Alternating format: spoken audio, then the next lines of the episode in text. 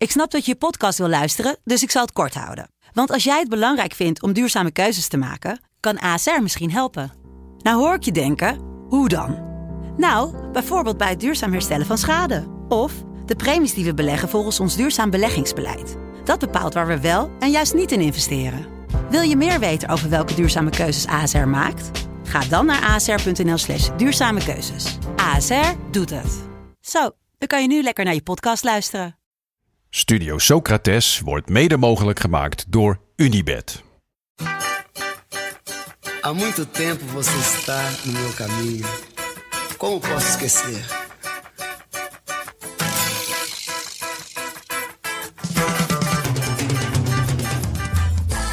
Welkom bij Studio Socrates, een podcast over alles wat voetbal mooi maakt.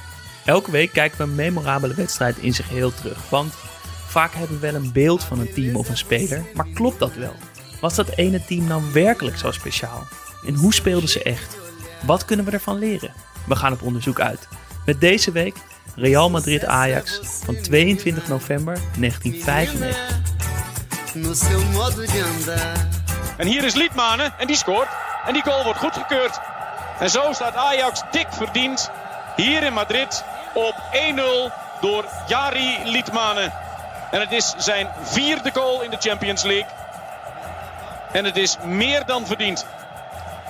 En de 4000 meegereisde Ajax-fans vieren feest, net als de spelers, op het veld.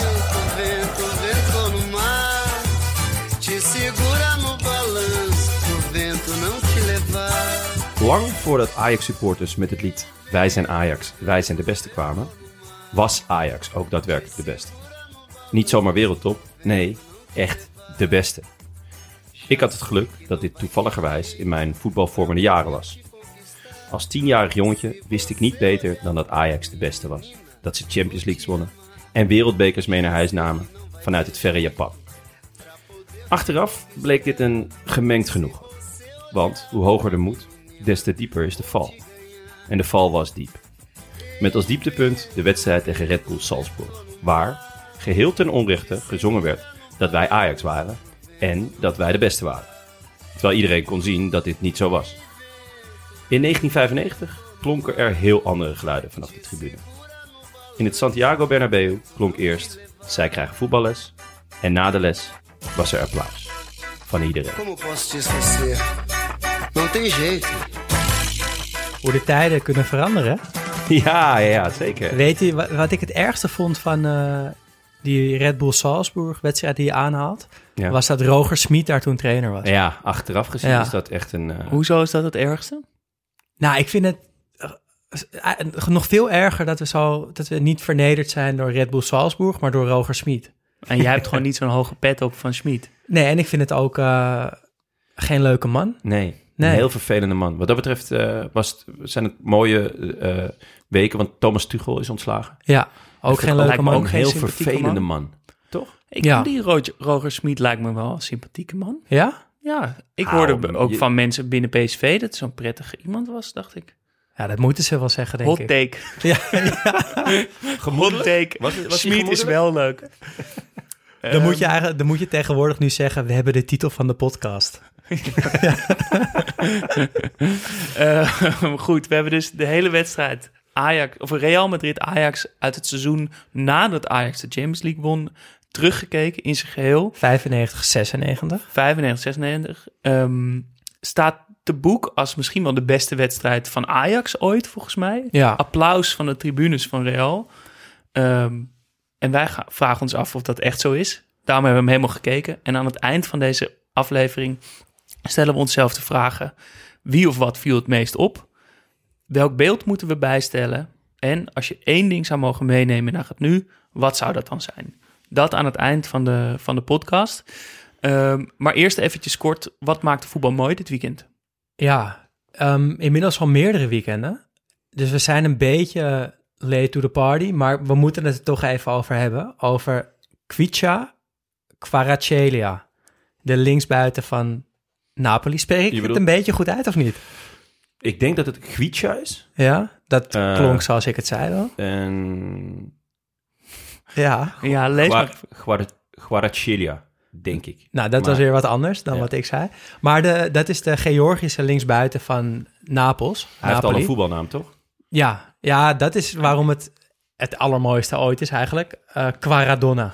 Maar is dat niet ook omdat die achternaam zo verschrikkelijk moeilijk is? Of is het omdat hij zo goed is? Nou, ik heb hem nu een paar keer live aan het werk gezien. En hij is wel echt goed. Want ik dacht ook een beetje toen ik dit zo hoorde de afgelopen weken. Het zal wel een hype zijn. Kvaratskhelia. Lachen allemaal. We hebben een nieuwe Maradona. Komt uit Georgië. Maar hij is echt heel goed. Niet zo goed als Maradona. Maar wel serieus echt goed. En wat ik er ook zo mooi aan vind is dat... helemaal in deze tijd van YouTube-compilaties en zo, weet je wel. Als je een 17-jarige Braziliaan naar Ajax haalt bijvoorbeeld, dan heb je, voordat hij een bal geraakt heeft, heb je al een uur beeldmateriaal van hem gezien op YouTube. Maar van deze man had volgens mij echt nog bijna niemand gehoord. Ik ken hem niet. Want hij is uit de Georgische competitie gehaald. In Rusland een aantal jaar gevoetbald, maar niet heel opvallend. En toen was hij opeens in Napels en hij speelt de pannen van het dak. Hoe oud is hij? Hij is nog niet zo oud. Hij komt uit 2001, dacht ik. Oké. Ja, dus het is nog... 21? Ja, zoiets. Maar wel een paar jaar erop in de Russen. Ja, maar hoe komt het dat zo iemand zo onder de radar blijft en opeens zo verschrikkelijk goed blijkt te zijn? Nou, ik denk dat de Georgische competitie een beetje onderbelicht is. Die kijk je niet. Oh, ik vind dit al best een opgave om al die wedstrijden in zich heel terug te kijken. Trouwens niet, ik doe het met heel veel plezier. Ja, nee, hoe het kan weet ik niet. Maar het is wel een reden waarom voetbal nog steeds de allermooiste sport ter wereld is. En ik heb ook heel veel zin om hem in de tweede tegen Ajax aan het werk te zien. Ik betrek het dan ook altijd een beetje op mezelf. En dan denk ik, zie je wel, het kan nog of zo. Als je in Georgië was geboren. Gewoon nu. Dat als je gewoon bij Zwift Heren 3 speelt, dat je dan misschien toch ook nog kan opvallen. Die sprookjes bestaan dus nog. Ja, het kan nog. We gaan naar de wedstrijd. Houd dit vast. De wedstrijd die we gekeken hebben is dus Real Madrid-Ajax van 22 november 1995. Ja, en dat is dus volgens de overlevering de beste wedstrijd die Ajax ooit gespeeld heeft. Of in ieder geval onder Louis van Gaal. Dat wordt gezegd, dat lees je. En...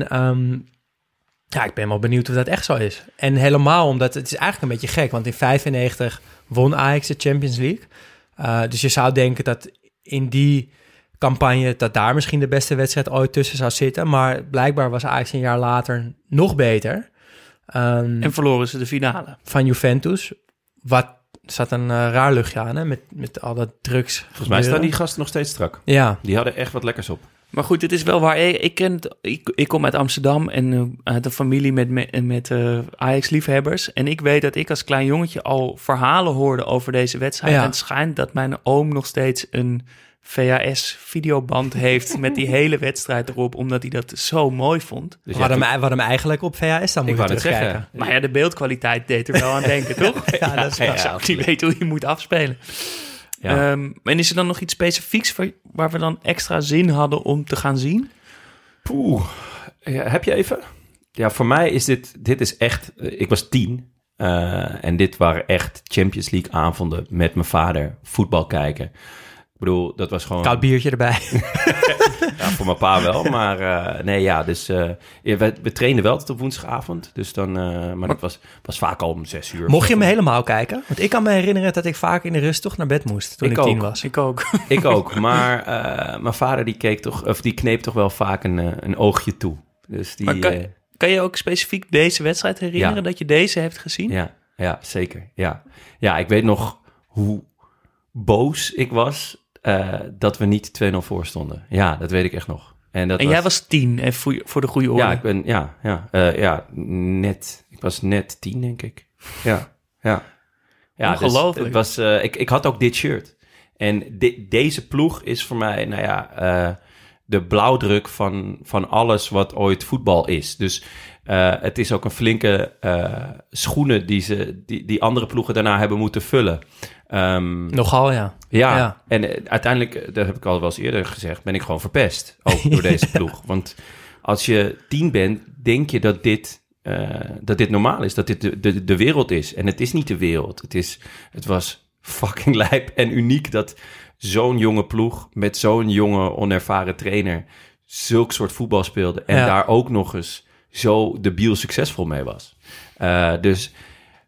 ja, waar kijk ik naar uit? Eigenlijk het eerste wat in me opkwam was Jari Litmanen. Want daar was ik gewoon ongelooflijk fan van. Ik stond dus ook altijd op dezelfde positie. Ik vond... Hoe die liep, vond ik vet. Hoe die juichte. Hoe zijn haar zat. Zo wou ik mijn haar ook. Ja. Weet je, terwijl... Ja, keek het nu. Ik dacht, ja, best wel gek kapsel eigenlijk. Met die rare mat. Maar gewoon, ja, alles wat hij deed was mooi en slim. En hij scoorde veel. Dus ik zou zeggen, op één Litmanen. Maar ja, eigenlijk al die spelers... Je kan het bijna niet los van elkaar zien. Nee, inderdaad. Het was ook zo'n één geheel. En lukte het om objectief naar die wedstrijd, naar het voetbal te kijken? Of was het één grote trip down memory lane? Nou, zeker ook met de eerste klanken van Evert. En daar komen we zo nog wel op te spreken natuurlijk, met jouw haatliefde met hem. Maar, vooral haat. Evert ten Napel. Ja, Evert ten Napel. Maar ook de interviews en zo vooraf, maar ook hoe Van Gaal zich gedroeg. En eigenlijk hoorde ik ook onmiddellijk dan de stem van Johan Cruijff erbij. Die deed vaak de voorbeschouwing in de rust. Of Hans Cruijff senior. Ja. Een stuk leuker om naar te luisteren dan zijn vader in ieder geval. En, ja, dat is zijn zoon, ja. En ja, dat kwam ontzettend allemaal terug. Dus het duurde inderdaad even voordat ik heel... normaal naar die wedstrijd kon kijken. En toen dacht ik even, is het nou echt zo goed? En daarna dacht ik wel van, dit is wel genieten. Dus ik hoop dat we dezelfde beleving hebben gehad, laat ik het zo zeggen. Ja, ja, ik heb ook wel objectief kunnen kijken. Dus ik heb ook lekker op Real gelet. En toen ik die opstelling zag ik daar op 6 Redondo tussen staan. En dat is een speler die me al heel vaak aangeraden is. Want ik keek nog geen echt voetbal toen hij... voetbalde eigenlijk, dus net te vroeg. Dus ik weet altijd al, ja, dat is een speler die moet ik vet vinden. Maar ik heb eigenlijk nog nooit echt wat van hem gezien, behalve natuurlijk die ene actie op Old Trafford. Dus ik had daar ook heel veel zin in, om hem te zien spelen. Die actie dat hij hem eigenlijk hakt en om de verdediger heen loopt. Een kicks of zo is het, volgens mij zelfs. Weet ik niet. Volgens mij Scholes ook nog in de buurt. Of Scholes, ja. En dan de achterlijn haalt en een voorzet. En door Raúl volgens mij wordt ingezet. Klopt, en die kent iedereen wel. Dus ik ben ook heel benieuwd of Redondo inderdaad een speler naar mijn hart is. Dat gaan we zien in de wedstrijd. Wat was er aan de hand? Het verhaal van Ajax van halverwege de jaren 90, dat kennen we. Dat is een goed verhaal. We kunnen er ook kort over zijn. Ze wonnen de Champions League en het jaar daarop verloren ze de finale. Na die winst in 95 blijft het team grotendeels bij elkaar. Alleen Ulida, Seedorf, Alflen en Van Vossen vertrekken en Rijkaard stopt. Er komt maar één iemand bij, Arnold Scholten. De witte Socrates. Die komt weer terug van Feyenoord. Dus die was van Ajax naar Feyenoord gaan en komt weer terug. Ja, daar kan je ook nog wel een boek over schrijven. Weten jullie waar Ulida, Seedorf, Alflen en Van Vossen naartoe gingen? Clarence ging naar... Sampdoria? Ja, goeie. Ging Van Vossen terug naar België? Nee. Rangers? Nee. Istanbulspor. Oké. Oh. Avonturier? Ja, maar je wint de Champions League en dan ga je naar Istanbulspor. Vond ik toch wel echt opvallend. Hij was natuurlijk wel gehaald als een best een grote naam. Volgens mij kwam hij uit België, vanuit Anderlecht. En hij verloor gewoon de concurrentiestrijd van Overmars. Maar om dan meteen... naar Istanbulspor. Nou, Van Gaal kon wel heel duidelijk zijn. Hè? Dus als hij niet in je zag zitten, dan kon je beter maar weg zijn. Ja. Ulida ging naar Spanje, geloof ik. Goeie. Sevilla. Ja. En Alfden ging naar Vitesse. Ja. Maar het verhaal van Real midden jaren 90 is misschien iets minder bekend. Want na de succesvolle jaren 80 onder invloed van La Quinta del Buitre, het vijftal van de Gier. Dat waren 5 zelf opgeleide spelers door Real onder leiding van Emilio Butragueño, de Gier, zijn bijnaam. Onder dat vijftal werden er grote successen behaald in de jaren 80 en begin jaren 90. Maar die werden oud. Dat elftal moest opnieuw worden opgebouwd. Redondo en Laudrup werden gehaald. En dat lukte dit seizoen ook aardig. Zamorano werd de topscorer en ze werden kampioen van La Liga. Maar daarna begon het toch wel al barsten te vertonen. Dit seizoen ging het niet goed. Crisis. Valdano, de trainer, werd ontslagen in de winter. Het team eindigde nog best na een inhaalrace toch nog 6e. Dus echt een crisisjaar. Maar de wedstrijd die we hebben gekeken was de 5e wedstrijd van de pool van de Champions League. De eerste ontmoeting in Amsterdam was 1-0 geworden. Moeizaam voor Ajax. 1 goal van Overmars. Maar door al die wedstrijden, doordat dit de 5e was, had Ajax al genoeg aan een gelijkspel om door te gaan naar de knock-outfase. En Real moest winnen in Bernabeu. Doet het iets af daaraan, aan de prestatie? Kijk, Real nu, en zeker ook in de jaren 0 of jaren 10, was echt wel wat anders. Ze hadden nu, ja, de laatste keer dat ze de Europa Cup 1 wonnen was volgens mij in 1966. Ik vind dat het wel wat afdoet. Wel een beetje, toch? Ja, want je wilt volgens mij je beste wedstrijden spelen tegen de beste ploegen. Ja. Maar en ook in het Champions League jaar 18-19 bijvoorbeeld, toen Ajax al ver kwam, was natuurlijk schitterend. Echt heel knap en mooi. Maar het was ook tegen een Real Madrid uitvorm, tegen een Juventus uitvorm. Ja, maar dat gaan we later wel zo op terugkijken, denk ik. Ja, dat denk ik wel. Ja, maar toch, ik vroeg me ook af hoe die verhoudingen dan precies lagen. En Evert ten Napel is in het commentaar vrij duidelijk over. Ja. Die noemt toch wel echt het grote Real en het kleine Ajax, terwijl ze de Champions League hebben gewonnen, die daar op bezoek komt. Dus dat gaf wel aan hoe er in die tijd ook al tegenaan werd gekeken. Dus ja, ik weet het ook nog wel. Ik weet het gewoon nog van toen, dat Real Madrid echt... Ja, dat was... Ja, daar ging je met sidderen en beven naartoe. Dat was echt niet van... Oh ja, die rollen we even op. Dus ja. Ja, ze hebben toch... Ja, dat ze dan 6e worden dit jaar. Dat vond ik toch... Ja, ze hebben een goed team ook nog wel staan. Maar ook wel een team waarvan je denkt... Ja, ik ken er een boel niet. Het is misschien ook niet zo gek dat het niet in de gloriejaren van Real voetbalde. Op goal Buyo, van rechts naar links Chendo, Sanchez, Alcorta en Kike. Op het middenveld Redondo met de punt naar achter. Aan de zijkanten Amavisca en Luis Enrique. Luis Enrique natuurlijk de oud-trainer van onder meer Barcelona, nu trainer van Spanje. En die Kike Sanchez Flores, die linksback, is ook trainer van Valencia, geworden, nu Getafe volgens mij. Op 10 Laudrup en in de spitsen Raúl samen met Zamorano. Toch wel een aardig aantal grote namen. Zeker. Raúl, verdediging misschien iets minder. Raúl die net doorkomt vanuit de jeugd, 18 jaar. Ja, echt een jonkie nog. Ja, echt een jonkie. En Ajax zet daar tegenover Edwin van der Sar. En dan in een 3-4-3 Reiziger, Blind, Bogarde. Puntje naar achter Edgar Davids. Links en rechts half Moussampa en Ronald de Boer. Op 10 Litmanen. En voorin, dat kan je dromen, Overmars, Kluivert en Finidi. Ja, prachtig. En de uitzending begint met... beelden van de training en daarin wordt duidelijk dat Frank de Boer geblesseerd is. Die moet afhaken. Boter was al geblesseerd. En de witte Socrates. En witte Socrates, die haakt ook op het laatste moment af. Vandaar deze rare geïmproviseerde 3-4-3. Ja, en vandaar dus ook dat Moussampa moet debuteren. Want dit is zijn eerste wedstrijd. Ja, in de basis dan. Ja, en dan in een vol en Davids schuift eigenlijk een linie schuin naar achter. Ja, die is overal. Ja, kunnen we alvast verklappen. Ja, die speelt dus verdedigende middenvelder ook voor het eerst. Want we weten nog van de special met David dat hij debuteerde als linksbuiten. Maar ja, hij zakte dus al vrij snel een linie terug naar de linkshalf. Was ook wel grappig, want ik had Moussampa in mijn hoofd echt als een linksbuiten. Ja, in ieder geval als een aanvaller. En hij speelt echt als een middenvelder deze wedstrijd. Dus dat vond ik heel vet om te zien. En die wordt nog op het laatst vervangen door Reuser. Wat ook een mooi beeld is. Ja, zeker. Waar hebben we naar zitten kijken? Wat hebben we gezien? Even een beetje dus de context geven, wat je ongeveer moet inbeelden als wij het er nou over gaan hebben zometeen.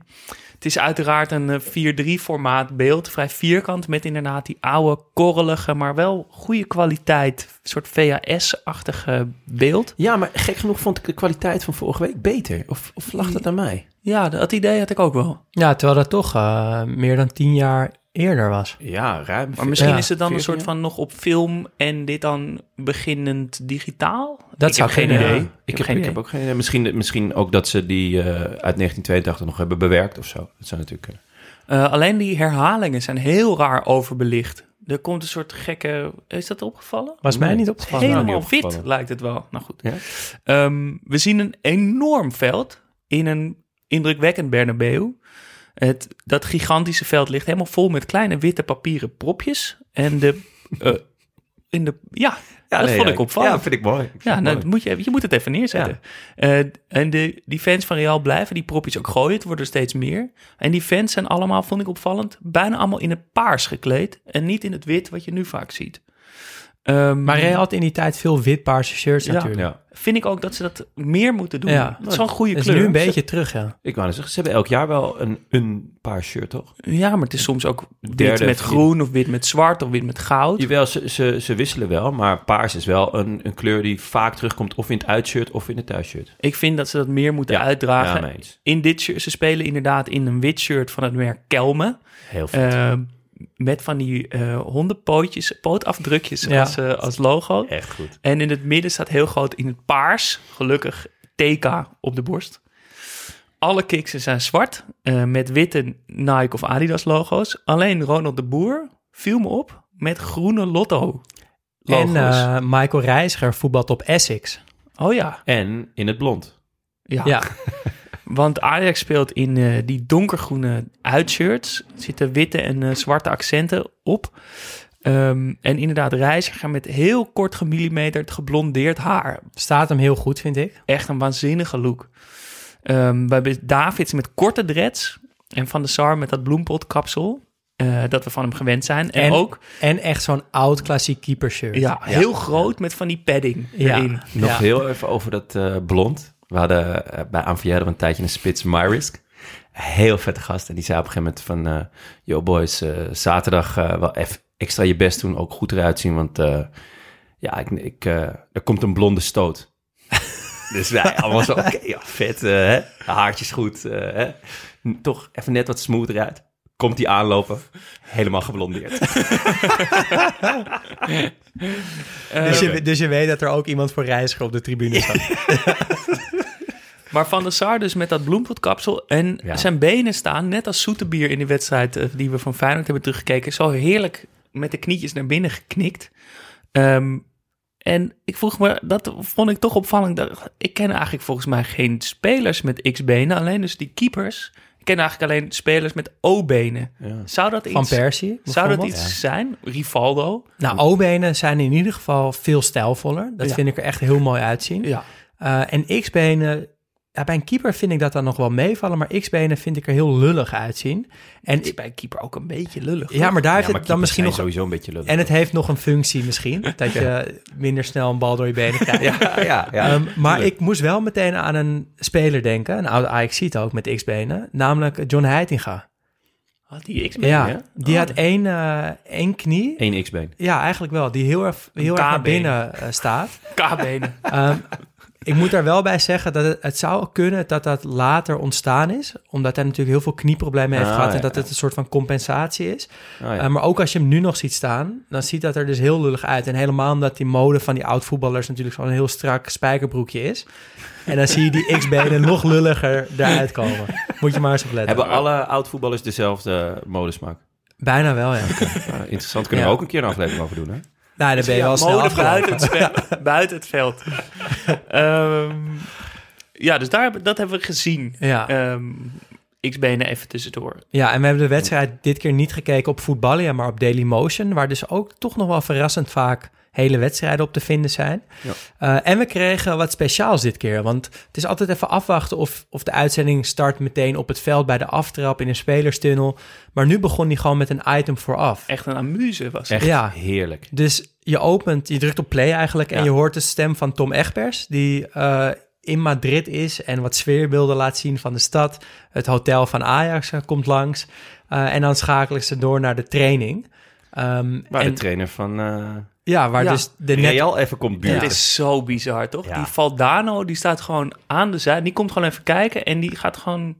Ja, het is toch gewoon een soort imponeren, toch? Even laten zien van... dat ik ga jullie kapot maken morgen. Je bent bij mij thuis. Ja, ik zou eerder denken dat hij gewoon komt kijken of een beetje tactisch... beetje afkijken. Toch? Van, ja, maar dat is toch niet heel smooth? Wie gaan er spelen? Ik bedoel, er waren natuurlijk twijfels over Frank de Boer... over Scholten, Wouter. Kijken van, kijk hoe lopen ze erbij. Maar je vindt ook toch wel iets laten zien van... nou, kom maar op, hier ben ik. Maar toch normaal zou je een assistent sturen of zo? Of een spion? Ja, ik denk dus echt wel dat dit andere tijden waren. Dat trainers dit... Want Van Gaal kijkt ook niet op of om. Nee, die blijft heel boos. Echt nou, dit is imponerend. Ja, maar je ziet ook wel echt de Van Gaal uit die tijd in optima forma. Want hij zat daar in zo'n een beetje flubberend trainingspak. En dan echt heel streng iedereen toe te spreken. Zoals ik dan ken van de videobanden 95.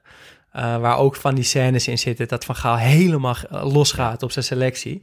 En dat zie je hem nu ook weer een beetje doen. En Sacchi komt ook nog voorbij, die trainer. De oud-trainer van Milan. En die is vol lof over Van Gaal. Die staan ook nog te praten na de training. En is hij bondscoach van Italië op dat moment? Oh, dat weet ik niet. Maar dat is wel een beetje de oude meester die even naar de jonge talent komt kijken en zien hoe het voetbal van het moderne voetbal gespeeld wordt. Ja, heel vet. Ja, echt en dan, een heerlijk item. Het is echt schitterend. En op een gegeven moment zie je dus ook in het item, dat is dan gewoon live gefilmd op dat moment, dat Frank de Boer dus toch de training moet verlaten.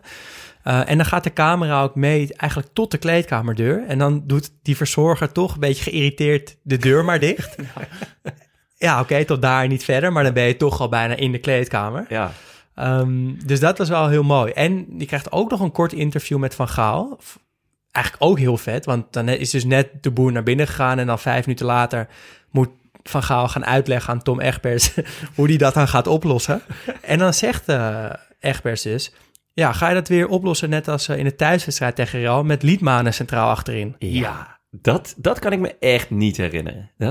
Maar ik denk dus, dat kan een foutje zijn. Maar ik zie Van Gaal er ook wel voor aan om dat echt gewoon een keer geprobeerd te hebben. Dat heeft hij 100% toch? Zeker gedaan. Ja. En dan als dit een foutje was van Tom Egberts, dan had Tom Egberts het wel gehoord. Ja, dat is zeker waar. Want zo kennen we Louis ook. De media. Ja. Ja. Dan komt er nog een stukje zwart-wit beelden van het soort historie van Real. Dat heb ik doorgespoeld. Ja, ik heb de eerste paar gekeken. Er was 1 Europa Cup finale, die werd beslist met een penalty. Hebben jullie die nog gezien? Nee. Daar, de keeper, het is gewoon een penalty. En die keeper, in plaats van dat hij op de lijn blijft, hij stormt gewoon recht naar voren. En hij is serieus buiten de 5 meter, als die bal erin gaat. Inspiratie voor Dudek. Ik moest gelijk aan Dudek denken. Die echt, maar Dudek, 2 metertjes. In de Champions League finale tegen Milan. Ja, maar 2 metertjes max kwam Dudek. En deze gast, hij trok gewoon een sprint naar voren. Die gast begon aanloop, tak, naar voren. Ze ontmoeten elkaar bij de bal. Ja, was echt goed. Maar dan schakelen we naar het Bernabeu. Evert ten Napel pakt het commentaar op. Jij natuurlijk. Ik zakte door de grond. Gelijk een harde plasser. Ja, want...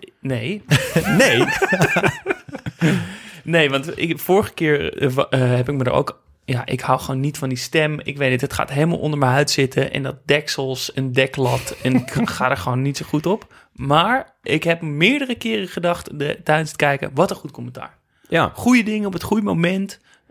Weet het goed te duiden. Heel beschaafd, heel rustig. Rustig, informatief. Echt heel prettig. Ja, ik miste af en toe wel de bevlogenheid. Dat het te rustig was. Ik bedoel, als er nu Ajax 2 goals niet zou krijgen... die ze wel hadden moeten krijgen, dan was het huis te klein geweest. Ja, maar het was wel... Dan was de afstandsbediening al door de tv gegaan. Ja. Ik vond hem vooral een hele lieve commentator. En hij deed ook het commentaar bij Feyenoord-Inter... wat we een paar weken terug hebben teruggekeken... En toen zei hij op een gegeven moment dat hij het echt niet lief van het Feyenoord publiek vond... dat ze Seedorf steeds uitfloten. Ja, onaardig. Onaardig, ja. En nu was het weer zo dat hij het zo oncollegiaal vond... dat de Real-spelers Ajax kaarten aan probeerden te naaien. Ja. En dat zegt hij op zo'n oprechte, lieve manier... Ja. Dat ik echt wel hernieuwd respect voor Evert ten Napel heb gevonden. Ja, je voelt dat hij het meent. Ja. Het was niet gespeeld. Dan is de aftrap. En eigenlijk vanaf de eerste minuut neemt Ajax meteen de touwtjes in handen. Ja, maar wel ook echt in de eerste minuut. Meteen balverlies van Reiziger, Davids en Kluivert. Echt in de allereerste minuut. Dat ik denk, oké. Nou, even de spanning eraf. Ja, wat je moet die bal hier? Even een paar keer voelen. Ja, maar het is zeker waar dat Ajax goed furieus begint... en meteen een aantal mogelijkheden krijgt. En wie voor mij meteen opvalt is Overmars... omdat ik hem eigenlijk veel beter vond dan ik verwacht had. Ik had bij Overmars altijd het beeld van een hele rappe, beetje blinde buitenspeler. Maar dat beeld moet ik wel echt bijstellen, want ik vond hem heel goed. En ik vond zijn manier van dribbelen ook heel vet. Ik weet niet, dat was mij in ieder geval nog nooit eerder opgevallen, maar hij speelt linksbuiten. En hij dribbelt met rechts. Dus met de bal eigenlijk aan de binnenkant, waardoor het voor de verdediger, die ook aan de binnenkant staat, wat makkelijker lijkt om de bal af te pakken. Dus hij dribbelt met rechts en gaat dan buitenom weer naar zijn linker voor een voorzet. En ik vond dat zo'n aparte manier van dribbelen, want normaal zie je dan dat een buitenspeler naar binnen toe gaat. Eigenlijk is het nu andersom. Ja, daar sluit ik me helemaal bij aan. Hij was natuurlijk echt ontzettend tweebenig. Zo tweebenig dat, nou ja, vroeger wist ik echt van elke speler welk been die was. Bij hem was het altijd de vraag, want hij neemt ook corners met links, vrije trappen met rechts. En hij gaat net zo makkelijk naar binnen om te schieten als dat hij buiten omgaat en hem rustig terugtrekt. Ja, mijn zus was ook heel groot fan. Want hij was natuurlijk gewoon ook een soort tiener-idool. Ja. Dus ik vond het toen altijd een beetje moeilijk om hem los te zien daarvan of zo. De poster boven de bed van je zus. Ja, wel een beetje. Maar hij was echt ontiegelijk goed. Ja, dat zie je ook bij die 2-0. Ik vond hem ook echt heel goed. Ik heb alleen niet die pure snelheid gezien die ik wel eens in compilatiefilmpjes, en daar gaan we al, wel heb gezien. Dat bijvoorbeeld bij Arsenal, dat hij er echt doorheen sprint. Een soort kleine Speedy Gonzales er doorheen gaat. Wat ik wel heel opvallend vond en mooi om te zien, is dat hij, omdat hij dus buitenom gaat, moet hij een hele scherpe voorzet geven met links. Dus het is eigenlijk een beetje bijna acht naar terug, zeg maar een grotere hoek dan 90 graden. En hij beweegt op zo'n manier dat hij hem dan met links voorzet en dan tijdens het schieten met zijn hoofd naar links knikt. Dus hij schiet de bal naar rechts eigenlijk en dan kijkt hij heel raar naar links tijdens het schieten. Ja. Hij heeft echt een hele atypische manier van alles eigenlijk. Ja. En dat vond ik eigenlijk wel vet. Maar ik moet wel zeggen, ik kan niet wennen, nog steeds niet als ik die oude wedstrijden terugkijk, dat van dit soort rappe, technische, behendige spelers op Copa Mundi als voorbeeld. Nee, dat is echt een verdedigersschoen. Toch? Ja, maar er was gewoon niet zo heel veel toen. Denk het, ja. En dat vind ik wel een goede ontwikkeling. Dat die kicks een beetje ontwikkeld zijn op linie en bijna ook wel op positie. Want een spits hoort in mijn ogen toch ook weer net wat andere kicks te dragen dan een linksbuiten inmiddels. Ja, maar vooral geen Copa Mundials. Nee, maar de enige die dat nu nog doet is Bas Dost. Ja, die dragen ze nog steeds. Serieus? Ja. Dat verbaast me dan ook weer niet. Ik zou het echt verbieden als ik trainer was. Dat gaan we niet doen. Maar ook als verdediger? Eigenlijk wel. Niemand mag het. Nee, Tony Kroos? Nee, ook zeker niet. Kijk, Copa Mundials mag je aan als je Frans een soort van walking voetbal bij ergens. Of in een vriendenteam in het 6e van WVHDW of zo. Dan mag dat. Maar de niet als je profvoetballer is bent. Gewoon hoe een kind een voetbalschoen tekent. Zwart met 3 witte Adidas strepen. En een flap ook. Ja, het is best ook een mooie schoen. En ook een iconische schoen. Alleen het is een heel gevoelloze schoen. Ja, hij is en van heel weinig identiteit. Ja, persoonlijkheid. En heel, heel weinig demping in de onderkant, zeg maar. Dus het is echt alsof je op een plank loopt. Het is echt voor houthakkers. Ja. De wedstrijd brandt dus eigenlijk meteen los. En dat is helemaal in de 10e minuut duidelijk. Want de eerste goal van Ajax wordt onterecht afgekeurd. Kluivert wint een kopduel gaat een kopduel aan met een verdediger op rand 16. Ze vallen allebei op de grond. De bal gaat recht omhoog. Kluivert staat als eerste op. Keeper komt uit. En Kluivert weet nog de bal net voor de keeper er overheen te loppen in een leeg goal. Litmanen loopt door in dat lege goal, raakt de bal niet aan. Is eigenlijk niet eens echt in de buurt. Nee. Staat volgens mij niet eens buitenspel op het moment van schieten ook. En toch wordt die goal afgekeurd. Ten Napel zegt nog dat het misschien gevaarlijk spel is. Nee, ik vond het echt een belachelijke beslissing. Uiteindelijk wordt ook na afloop gezegd van hij is afgekeurd wegens buitenspel. Ja, dan moet het Litmanen zijn geweest. Ja, absurd. Echt absurd. Waanzin. Ook voor die tijd al, hoor. Want de regel dat de speler hem echt moet krijgen is natuurlijk, denk ik, 10 jaar oud of zo nu. Maar het was wel zo, als de speler er niet echt wat mee te maken had, dan liet je doorspelen, ook toen al. Dus deze keus totaal slaat echt nergens op. Nee. Je ziet wel trouwens, vind ik, in dit moment, in dat winnen van het kopduel en hoe Kluivert daarna weer opstaat en die bal lopt. Echt zijn kracht en lenigheid, terwijl die pas 19 jaar is. Ja, en überhaupt, want nou ja, waar keek ik naar uit, was Litmanen, maar als je Kluivert ziet bewegen, zijn manier van lopen, zijn manier van spelen, hoe vaak hij zich laat uitzakken vanuit de spits om door te voetballen. Ja. Dus het is echt niet een kaatsende spits, kan hij ook natuurlijk, maar heel vaak dat hij zich uit laat zakken, bal krijgt, soms zelfs met een man in zijn rug wegdraait en weer doorvoetbalt, waardoor dus jongens als Overmars of Finidi ook de bal krijgen op het moment dat ze hem willen. Fenomenaal. Ja, het echt. Komt helemaal mooi maar naar voren. Zo mooi om naar te kijken. Ja, het wordt nog duidelijker eigenlijk hierna, want er komt een regen aan kansen van Ajax meteen na die afgekeurde goal. Kluivert schiet hem prachtig op de lat uit een voorzet van Finidi, die hem meekrijgt van Ronald de Boer. Die komt bij de eerste paal en Kluivert komt voor zijn man en schiet de bal loeihard op de lat. Ja, maar in die herhaling zie je de verfijning en de souplesse bij Kluivert zo goed. Ja. Want het zit al in die loopactie, die perfect timed naar de eerste paal. Precies op het goede moment zet hij hem in. Maar vooral op de manier waarop hij de bal raakt. Want hij komt inderdaad echt knalhard op de lat. Maar de voetbeweging waarmee hij de bal raakt is alsof hij hem aait of streelt. Ja, het is heel kort. Echt vanuit zijn enkel bijna. Ja, een soort van zachte zwaai, sweep. Een heel klein beetje vanuit zijn enkel. Echt gebruik maken van de snelheid van de voorzet. Ja, en hij raakt hem gewoon schitterend zo een beetje half binnenkant, half wreefachtig. En ja, spat het een op de lat, maar daarin zat zoveel verfijning. Ja. Dan de tweede afgekeurde goal, onterecht afgekeurde goal van Ajax. Er is een vrije trap van Litmanen op, 25 meter van de goal. 25 meter. En Litmanen schiet hem met effect in de korte hoek, over de muur heen, in de kruising. Stuitert onderkant lat. Toch wel echt duidelijk het goal in, toch? Zagen jullie het gelijk? Nee. Ik ook niet. Ja, ik dus wist het al. Dus dat vond ik lastig aan deze goal. Ik herinnerde het me ook, maar daarom op normale snelheid vond ik het echt heel moeilijk te zien. Nee, maar een grensrechter moet op de achterlijn staan. Ja, maar zoals Van Gaal later ook zei, hij stond er niet met zijn dikke pens. Dat kunnen we even luisteren. Want het is gewoon een schande, vind ik. Nou, laten we eens gaan kijken wat we hebben aan momenten. Vooral die eerste goal. De goal van Kluivert, de afgekeurde. Daar komt hij aan. Dat is de aanval, Louis. Dan valt de bal ertussen en dan komt Kluivert, kijk. Ja, en dan loopt de Litmanen erachteraan en dan vlagt hij waarschijnlijk, die man met een dikke pens, die vlagt voor Litmanen. Maar dat kan allemaal. Ja, dikke pens. Ja. Van de grens. Ja. Daar zag je al een jonge dichter in, Louis van Gaal. Later zou hij dat natuurlijk vol maken.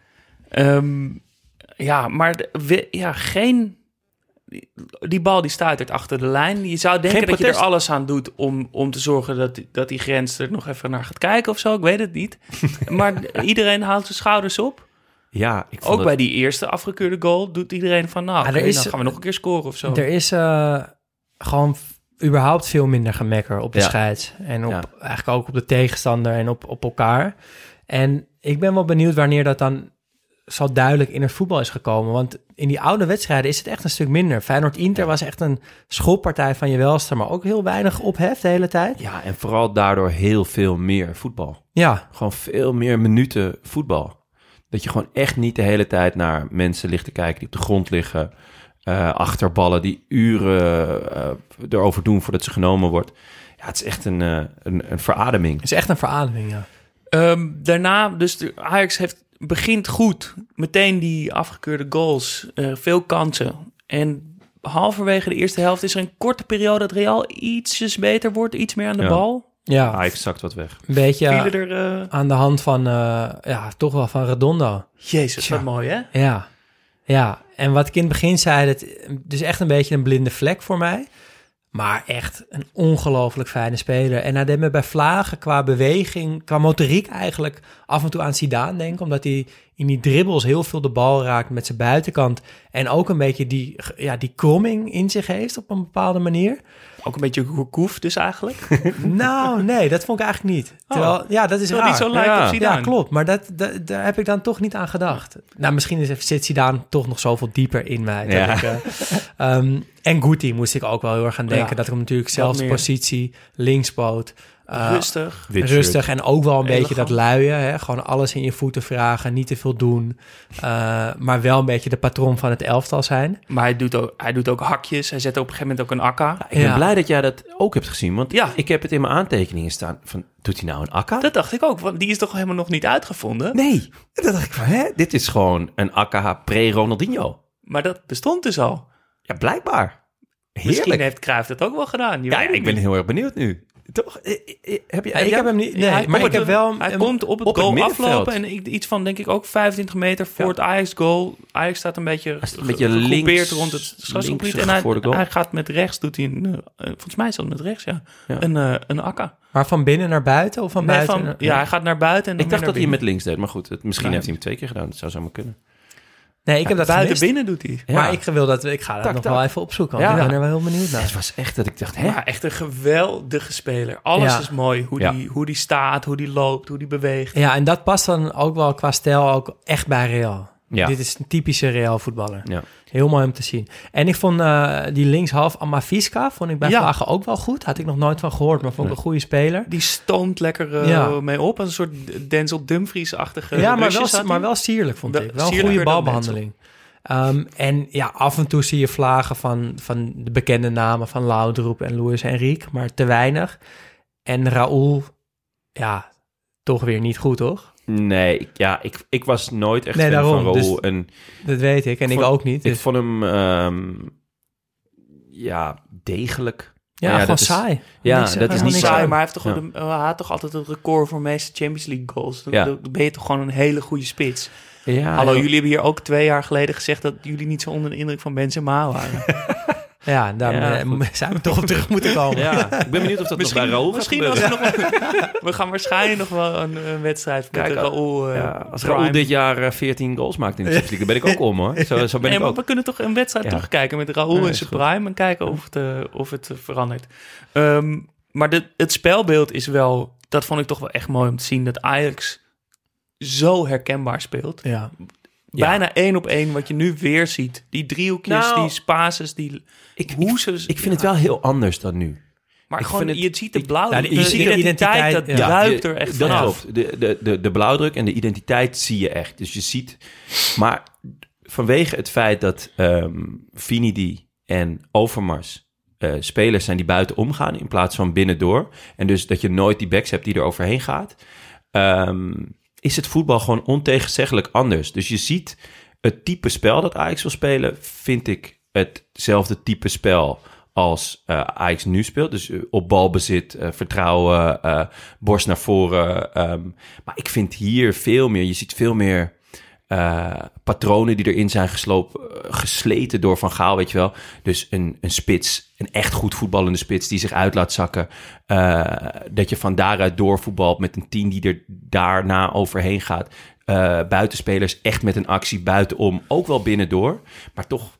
Ja, ik vind het de identiteit inderdaad en de Ajax-school. Dat zie je gewoon. Ja. Alleen ik vind, en dat vind ik tot nu toe eigenlijk bij elke oude wedstrijd... met uitzondering misschien van Brazilië-Italië, 82...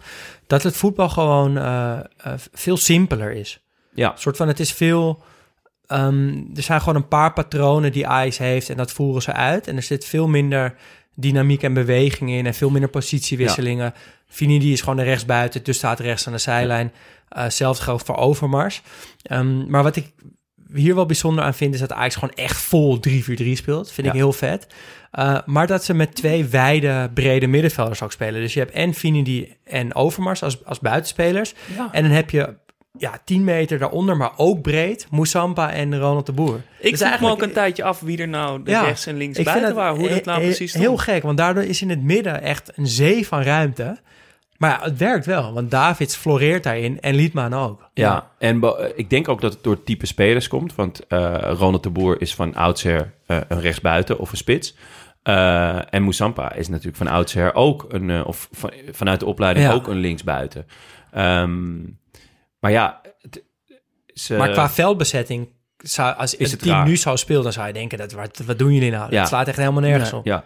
Dus dat vond ik wel bijzonder. Ja. Straks gaan we het er nog over hebben... want hoe goed Ajax ook speelde... gaan we straks wel de vraag beantwoorden van... was dit dan ook echt die beste wedstrijd ooit? Maar wat daar wel alvast over kan zeggen toch wel, is dat Real ook wel hele grote ruimtes laat. Ja. Een keer stug, statisch, heel oud verdedigingsviertal die met z'n vieren op een rijtje staan van, nou, ze kunnen elkaars handen bijna aanraken. Staan we, ik denk dat er 10 meter breed staan ze gewoon voor de goal met z'n vieren. Ja. Op ballen te wachten. Weinig druk op de bal. Ajax had die ruimte dan nog wel echt klein. Ja, het veld is heel groot de hele tijd. Gigantisch veld. Ja. Dat is ook echt iets wat anders is geworden. Ja. Maar goed, Real is dus periode weer wat beter. Dan dringt Ajax weer aan. Een geweldige 1-op-1 kans van Kluivert na een hele mooie bal van Finidi. Die eigenlijk, hij steekt hem achter de verdediger. Ja, eigenlijk voor een verdediger langs op Kluivert. Die net via de keeper een corner eruit haalt. Uit die corner komt een knal van Overmars op de lat. Die corner wordt afgeslagen. En dat Overmars raakt de lat. Overmars. Het is een veel betere trap dan ik me kon herinneren. En wat ik hier ook opvallend vond, ik weet niet of jullie dit hebben gezien, maar ik zal jullie een screenshot laten zien, is dat er iemand achter het goal met een vlag staat te wapperen. En we hebben het er al over gehad dat Ajax een staande ovatie aan het eind gaat krijgen.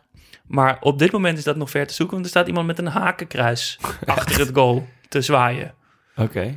Heb ik niet gezien. Heb ik ook niet gezien. Vind ik vrij vreemd. Ja. Vrij vreemd. Ja. Ik zal jullie even nu alvast laten zien. Wat is het moment dat je denkt, oh ja, ik neem mijn hakenkruisvlag mee? Oh ja. Wauw. Ja, dat valt niet te ontkennen. Nee. Wat een waanzin.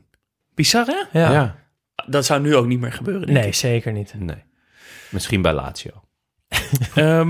Maar daarmee eindigde de eerste helft. We moeten het nog even over die scheids hebben. Want er gebeurt nog iets aan het eind van de eerste helft. Namelijk een overtreding van, ik denk dat je wel kan zeggen, Sanchez. Ja. Er is een duel, de bal valt uit de lucht omlaag.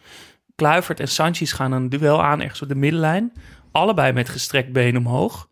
Kluivert raakt de bal als eerste. Daarna raken ze elkaar. Ze vallen op de grond. Kluivert staat op en Sanchez geeft hem onder oog van de scheidsrechter gewoon een klap. Het is zo raar. Slaat hem gewoon. Ja. Kluivert protesteert niet. Teamgenoten protesteren niet. Scheidsrechter staat erbij, kijkt naar en geeft een vrije trap aan Real.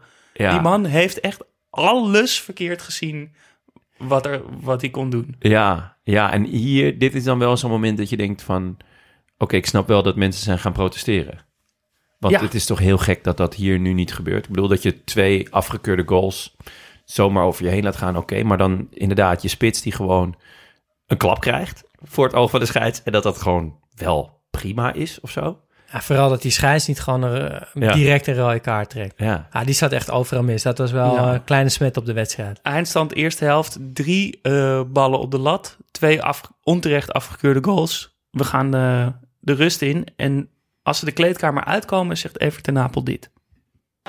U ziet de spelers van Real Madrid weer uit de kleedkamer komen. Die van Ajax zijn al op het veld van dit Bernabeu-stadion. Waar in de rust op de perstribune door iedereen, ook heel veel buitenlandse journalisten, geklaagd is over de arbitrage.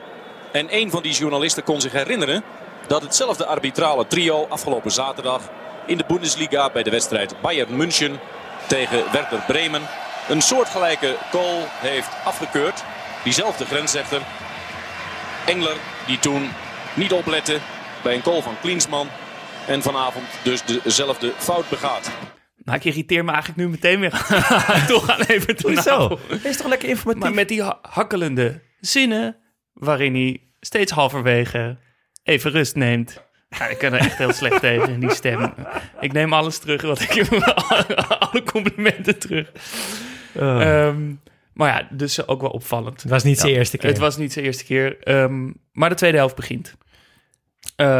Scheids en grens gaan verder waar ze gebleven waren. Ja, meteen weer een onterecht afgekeurde. Ja. Nou, de bal gaat er niet in, want ze fluiten al. Maar Kluivert wordt 1-op-1 met de keeper weer teruggefloten. En dan zie je dat Real steeds meer gaat treiteren. Die gaan gewoon rekken. Ja, die voelen ook dat ze de scheids mee hebben. Dat voelen ze wel, ja. En dat ze zijn weggespeeld. Dat voelen ze ook. Dat ze het anders moeten doen dan wat ze hebben geprobeerd. Want met het voetbal van Ajax komen ze niet mee. Ze komen gewoon tekort. Ze zitten niet, dekken niet kort genoeg. Het tempo is te hoog. Met name voor de laatste linie. En dat is ook wel het moment dat Davids gaat floreren. Want ja, want dat vind ik mooi, want die wordt echt uitgedaagd. Die denkt, ja, die heet hoofd, die moeten we hebben. Ja. Die gaat over de rode en die laat het helemaal van zich afglijden. Klopt. Zo mooi om te zien. En, wie komt er wel eventjes amok maken? Nou, Danny Blind. Ja, de aanvoerder kwam even op voor zijn jonge teamgenoot. Dat was mooi, ja, ik herinner me nu je het zegt. Ja, dat was vet. Maar Davids, hij laat zich niet kennen, maar hij houdt zijn been ook geen één keer in. Hij gaat er wel echt volle bak in steeds. Ja. En hij wint ook bijna elk duel. En soms is het een soort van zo'n bal die ertussen valt en dan valt hij er nog een keer tussen en dan gaat hij er weer in. En op een gegeven moment heeft hij dan de bal. En dan neemt hij hem weer perfect mee. En dan draait hij zich eruit. En op dat lege middenveld kan hij doorstomen. Gooit er nog een tiptop uit op een gegeven moment. Ja. Was echt goed. En na afloop is Kees Jansma, die ik trouwens een beetje irritant vond, want die wilde heel erg zo zijn eigen mening in dat gesprek met Van Gaal heel lange vragen. Ja, die zei dat hij David zo goed vond. En toen zei Van Gaal, nou, Davids was de eerste helft helemaal niet goed. Toen deed hij namelijk tactisch niet wat ik van hem vroeg. Maar de tweede helft was hij fantastisch. En dat viel als kijker ook wel op. Wat was die goed, zeg. Ja. Waar we het inderdaad in de special over Davids over hebben gehad, dat hij en dat verdedigende pit heeft en daarna zo mooi zich eruit voetbalt.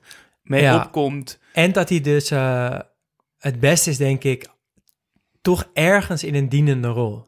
Dus dat hij die bal daarna kwijt kan aan Litmanen of aan Kluivert. Of aan Finidi. Daar wil ik het zo meteen even over hebben. En dan komt eindelijk dan de 0-1. Ergens, wat is het, de 67ste minuut pas. Davids komt inderdaad door op het middenveld. Paas naar rechts op Finidi. Die steekt hem voorlangs op Litmanen. Die hem afrondt. Ja.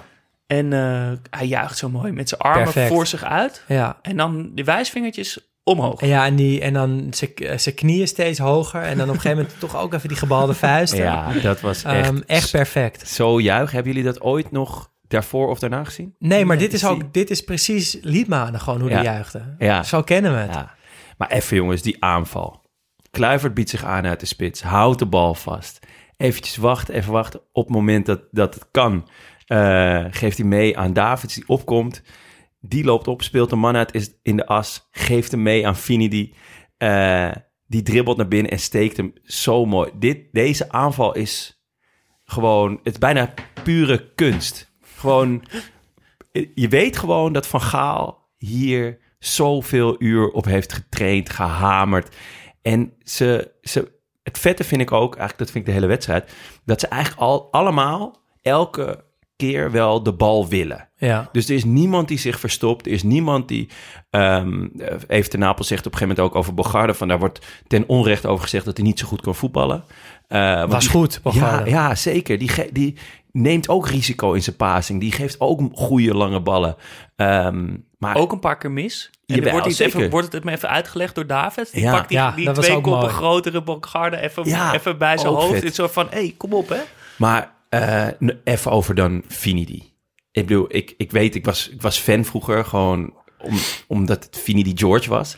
Maar ik heb echt genoten. Zo gracieus als het eruit zag. Best wel rechtop, lang ook. Rechtspoot op rechts. Dat is natuurlijk heel ouderwets inmiddels. Maar het vette was, hij ging dus best wel vaak naar binnen.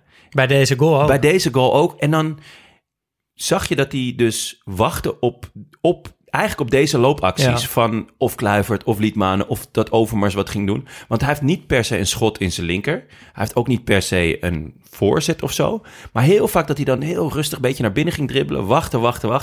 En nu deze paas, die is toch echt van zeldzame schoonheid. Met buitenkant rechts, een soort chipje eigenlijk. Ja. Door 3 man heen eigenlijk. En Litmanen die dus deze loopactie maakt, die altijd maakt.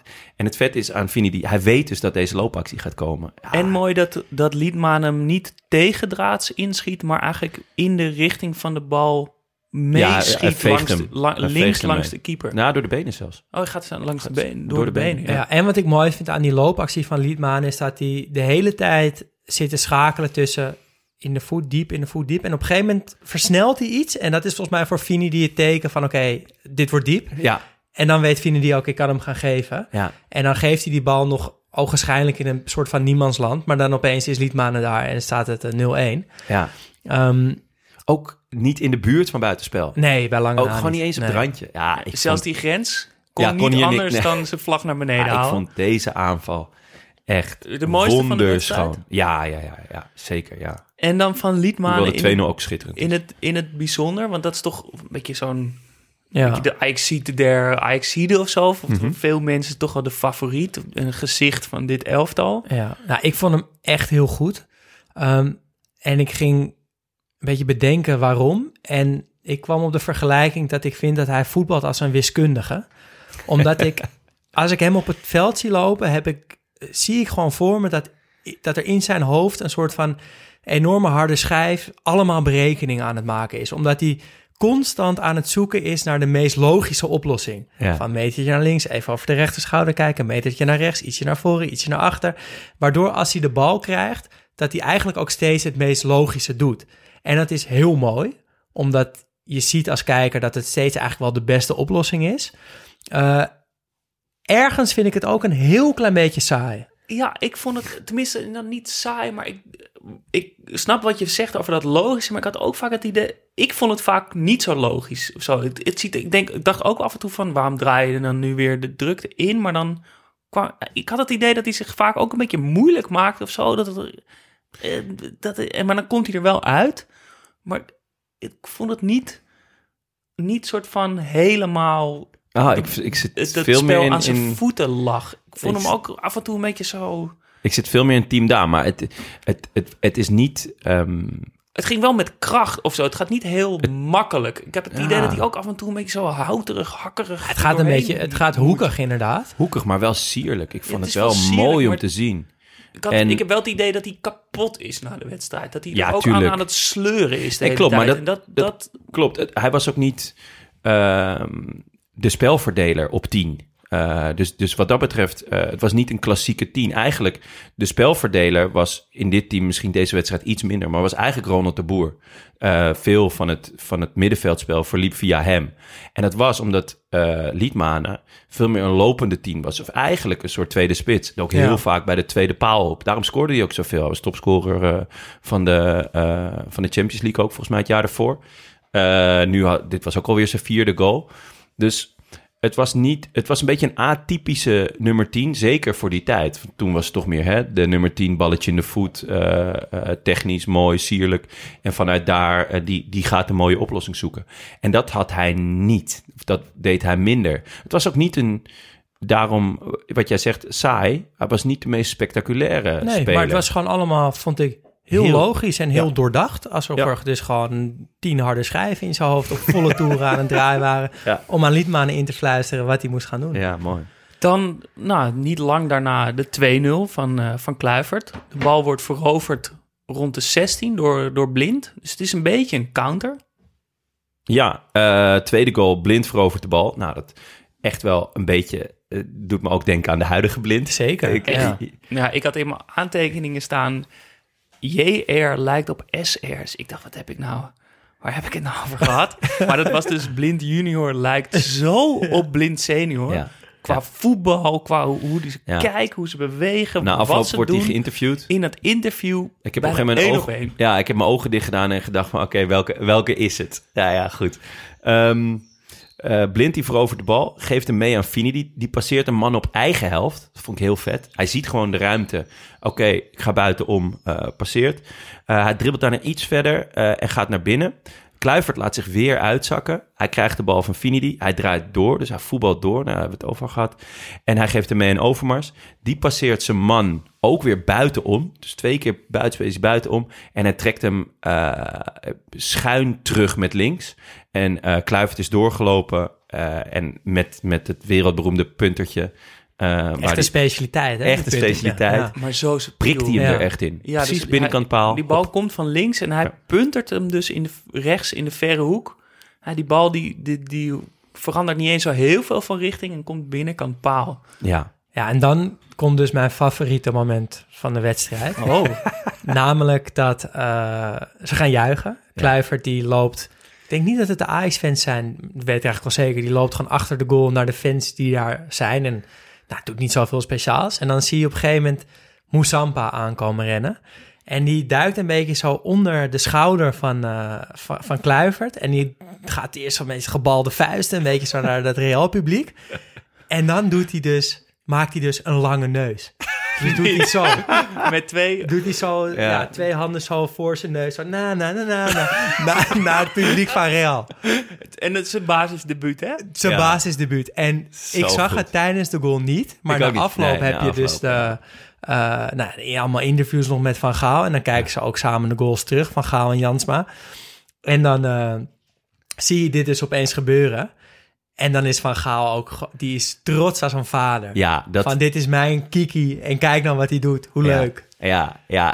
Het sowieso heel vaderlijk is hij. Hij is wel een strenge vader. Dat zie je in alles. Maar wel rechtvaardig. Maar ja, streng door rechtvaardig. En je ziet het gewoon. Hij is de vader van die jongens in dat elftal. Het zijn ook vaak nog jongens. Ja die Moussampa, maar ook dit. Davids. Die zie je toch gewoon recht van de pleintjes afkomen. Ja. Dat veld op. Zo scheidt aan alles. We gaan gewoon voetballen. Ja, maar zeker. Ik vond gewoon van die nu met Depay die de vingers in zijn oren stopt. Of weet ik veel wat iedereen aan het doen allemaal is. Allemaal over nagedacht. Moussampa maakt gewoon een lange neus.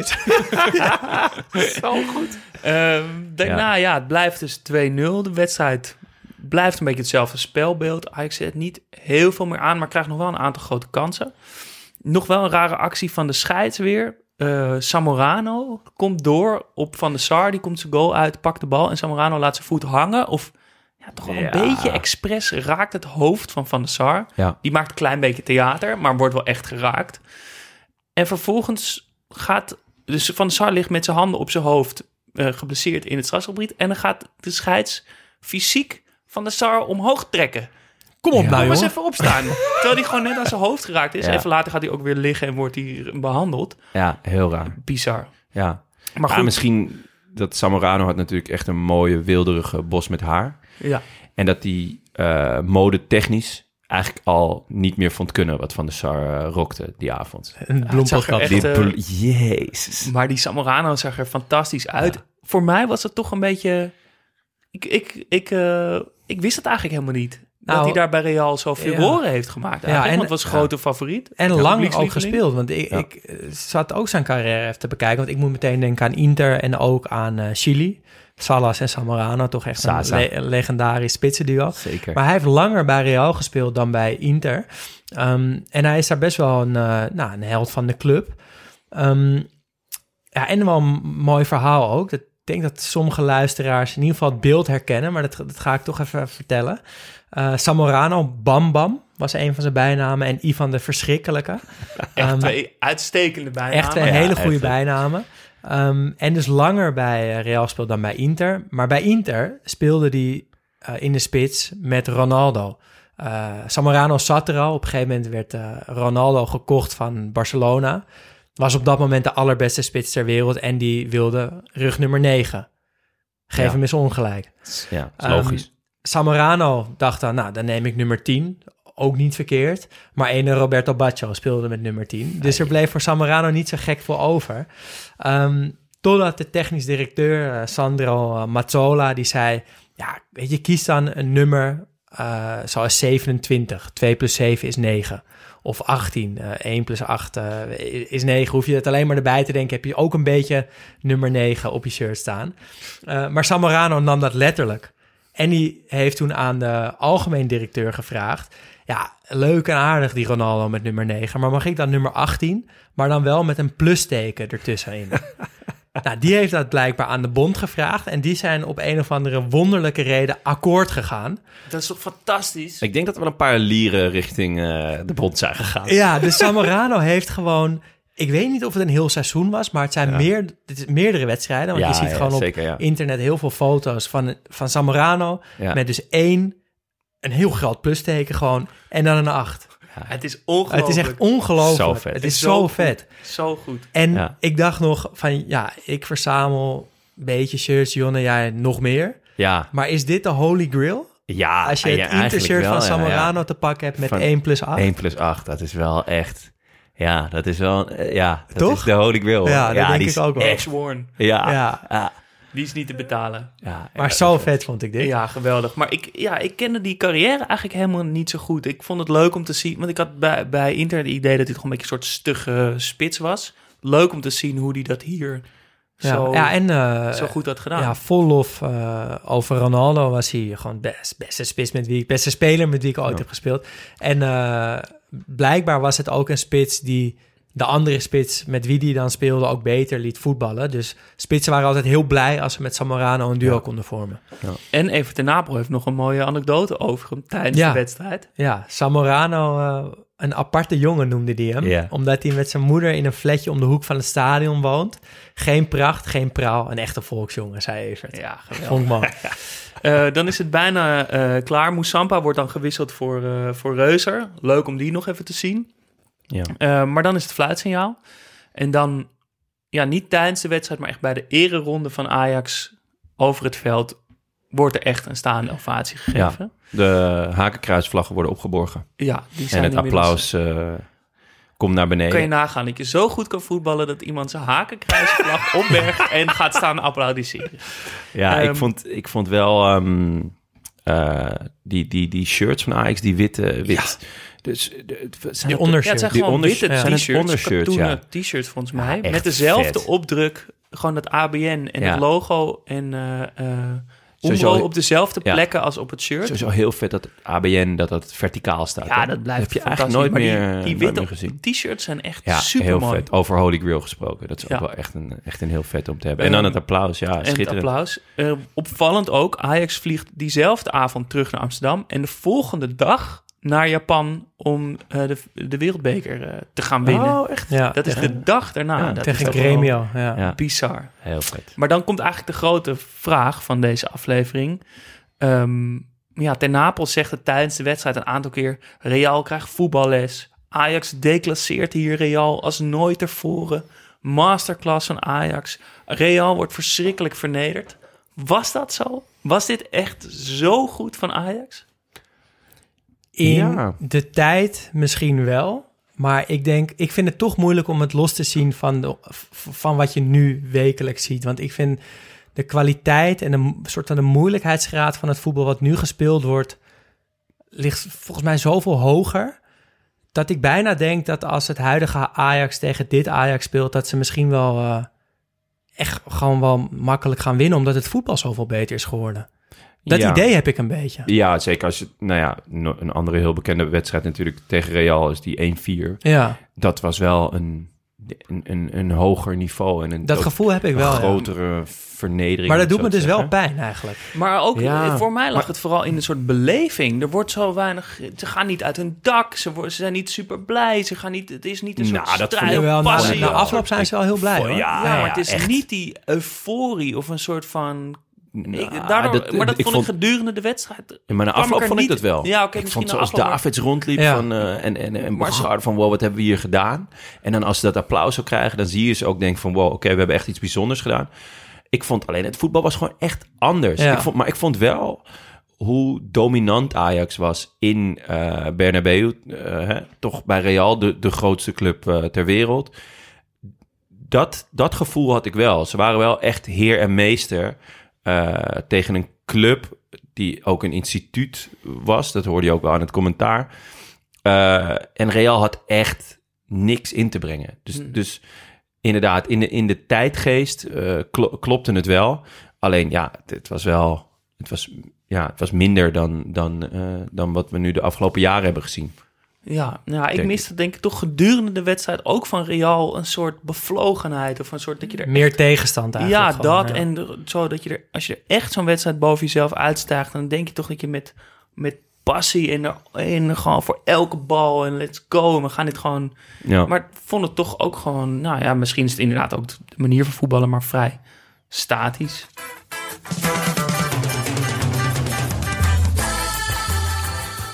De vragen die we onszelf hebben gesteld. De eerste dan maar meteen. Wie of wat viel het meest op?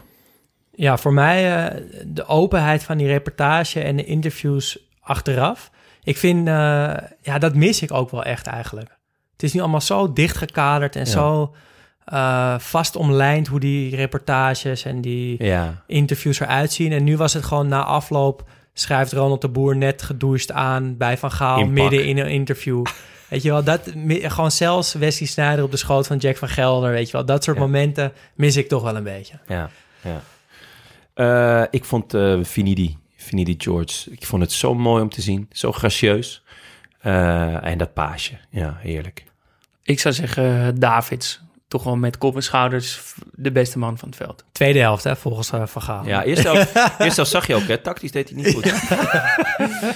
Vraag 2, welk beeld moeten we bijstellen? Ja, ik moet bijstellen dat Overmars toch eigenlijk wel een hele goede speler is. Ik zal bijstellen dat Redondo meer is dan die ene actie bij de achterlijn. Maar positief bedoel je dat? Positief, ja, precies, want wat een speler. Ja. Ik moet bijstellen dat Real altijd een sterrenteam is geweest. Het is ook gewoon, ze hebben ook mindere jaren. Toch zand in de ogen gestrooid door de Galacticos. Ja, ja, zeker. Dat is echt wel een groot... Ja. Ja, daarmee hebben ze toch wel een soort van sfeer bepaald. Nou, hiervoor natuurlijk het vijftal van de Gier. Quinta da Buitre.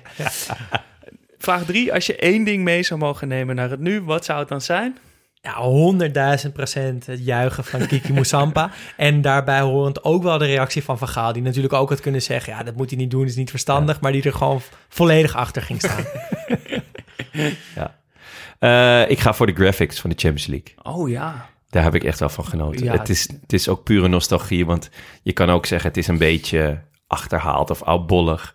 Maar ik vond het nog steeds iets chics hebben. Ik vond het lettertype mooi. Ik vond die chic. Ja, ik vond die sterren die bij elkaar komen. In dat Colosseum op de achtergrond. En het verandert allemaal wel, maar toch ook weer niet. En dat komt volgens mij natuurlijk heel erg door die hymne, die gewoon altijd hetzelfde blijft. Ja, die hymne, tuurlijk. Ja. Ik zou zeggen dat ik graag zou willen meenemen de hoge, zuivere speeltijd. Oh ja, een hele goeie. Dat is toch wel echt lekker voetbal kijken. Dat zou Marco van Basten heel blij maken. Ja. Volgende week kijken we weer een wedstrijd. Namelijk Frankrijk-Brazilië van het WK 2006. Zidane. Ja. Zou die het einde halen? De Matrix. Ja, we hebben natuurlijk onze correspondent België, die toch een kleine reactie wilde geven op de aflevering van vorige week. Komt-ie. Ha mannen, paling hier. Er moet me iets van het hart. Vorige week hadden jullie het over het WK 1982, Brazilië-Italië. Een leuke aflevering. En jullie doen een toegift over enkele bijzondere wedstrijden. Maar jullie vergeten compleet de openingswedstrijd België-Argentinië. Een memorabele wedstrijd. Al kan ik me er iets bij voorstellen dat in Nederland misschien iets minder memorabel was dan in België. Maar toch, het was een bijzondere wedstrijd. Het was de eerste keer in 5 of 6 toernooien dat er nog eens gescoord werd in een openingswedstrijd. En het was ook de eerste keer dat Underdog de regerend wereldkampioen wist te verslaan. Later hebben een aantal Afrikaanse landen ons voorbeeld gekopieerd. Maar we waren wel degelijk de Underdog. De kleine rode duivels, we waren er al niet meer bij geweest sinds 1970 tegen het grote Argentinië met Kempes en met het nieuwe godenkind Maradona. En we speelden een goede wedstrijd, we winnen met 1-0 een cross van Verkouteren op Van den Berg, die veel tijd krijgt en goed afwerkt. En ik was 2 op dat ogenblik, dus ik heb de beelden nooit live gezien, maar ik heb die goal al zeker honderden keer achteraf gekeken. En ik herinner me die ook omwille van het legendarische commentaar van Rick de Saler. En vraag elke Belgische voetballiefhebber boven de 35, ik weet niet hoeveel daarvan naar Studio Socrates luisteren, maar ze gaan het allemaal beamen, elk excuus is goed om nog eens Rick de Saler te beluisteren. Hier is hem. Daar is hem, Riek de Sadler. Daar is hem!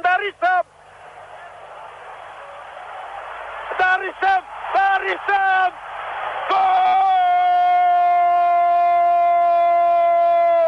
Goal, goal, goal! Dat was dan op zijn Argentijns. Ah, maar de Argentijn naast mij doet mee. Wel, daar hadden we dan. Daar zien we hem. En Filiol blijft veel te lang wachten, gaat nu nog eens terug. En dan kan hij trappen. En daarmee is hij wereldberoemd. Dankjewel, Paling. Ja, heerlijk. Heerlijk commentaar. Dit soort dingen hebben wij nodig. Wij arrogante Nederlanders moeten af en toe iets meer op de geschiedenis van de Zuiderburen gewezen worden. Maar daarom hebben we Paling toch ook, onze vaste correspondent. Jongens, dankjewel. Rest ons te zeggen, geef ons 5 sterren op Spotify, Podimo, Apple, waar je dan ook luistert. Dat helpt enorm. En word vriend van de show vanaf €2,50 per maand. En ja, het kan er maar één ding zijn. Help ons aan het Inter-shirt. Zamorano 1+8. Studio Socrates wordt mede mogelijk gemaakt door Dag en Nacht Media. Wil je meepraten? Dat kan. Laat een bericht achter op vriendvandeshow.nl/Studio Socrates of via Instagram studio-socrates. Mailen kan trouwens ook. Ons e-mailadres is studiosocratespodcast@gmail.com.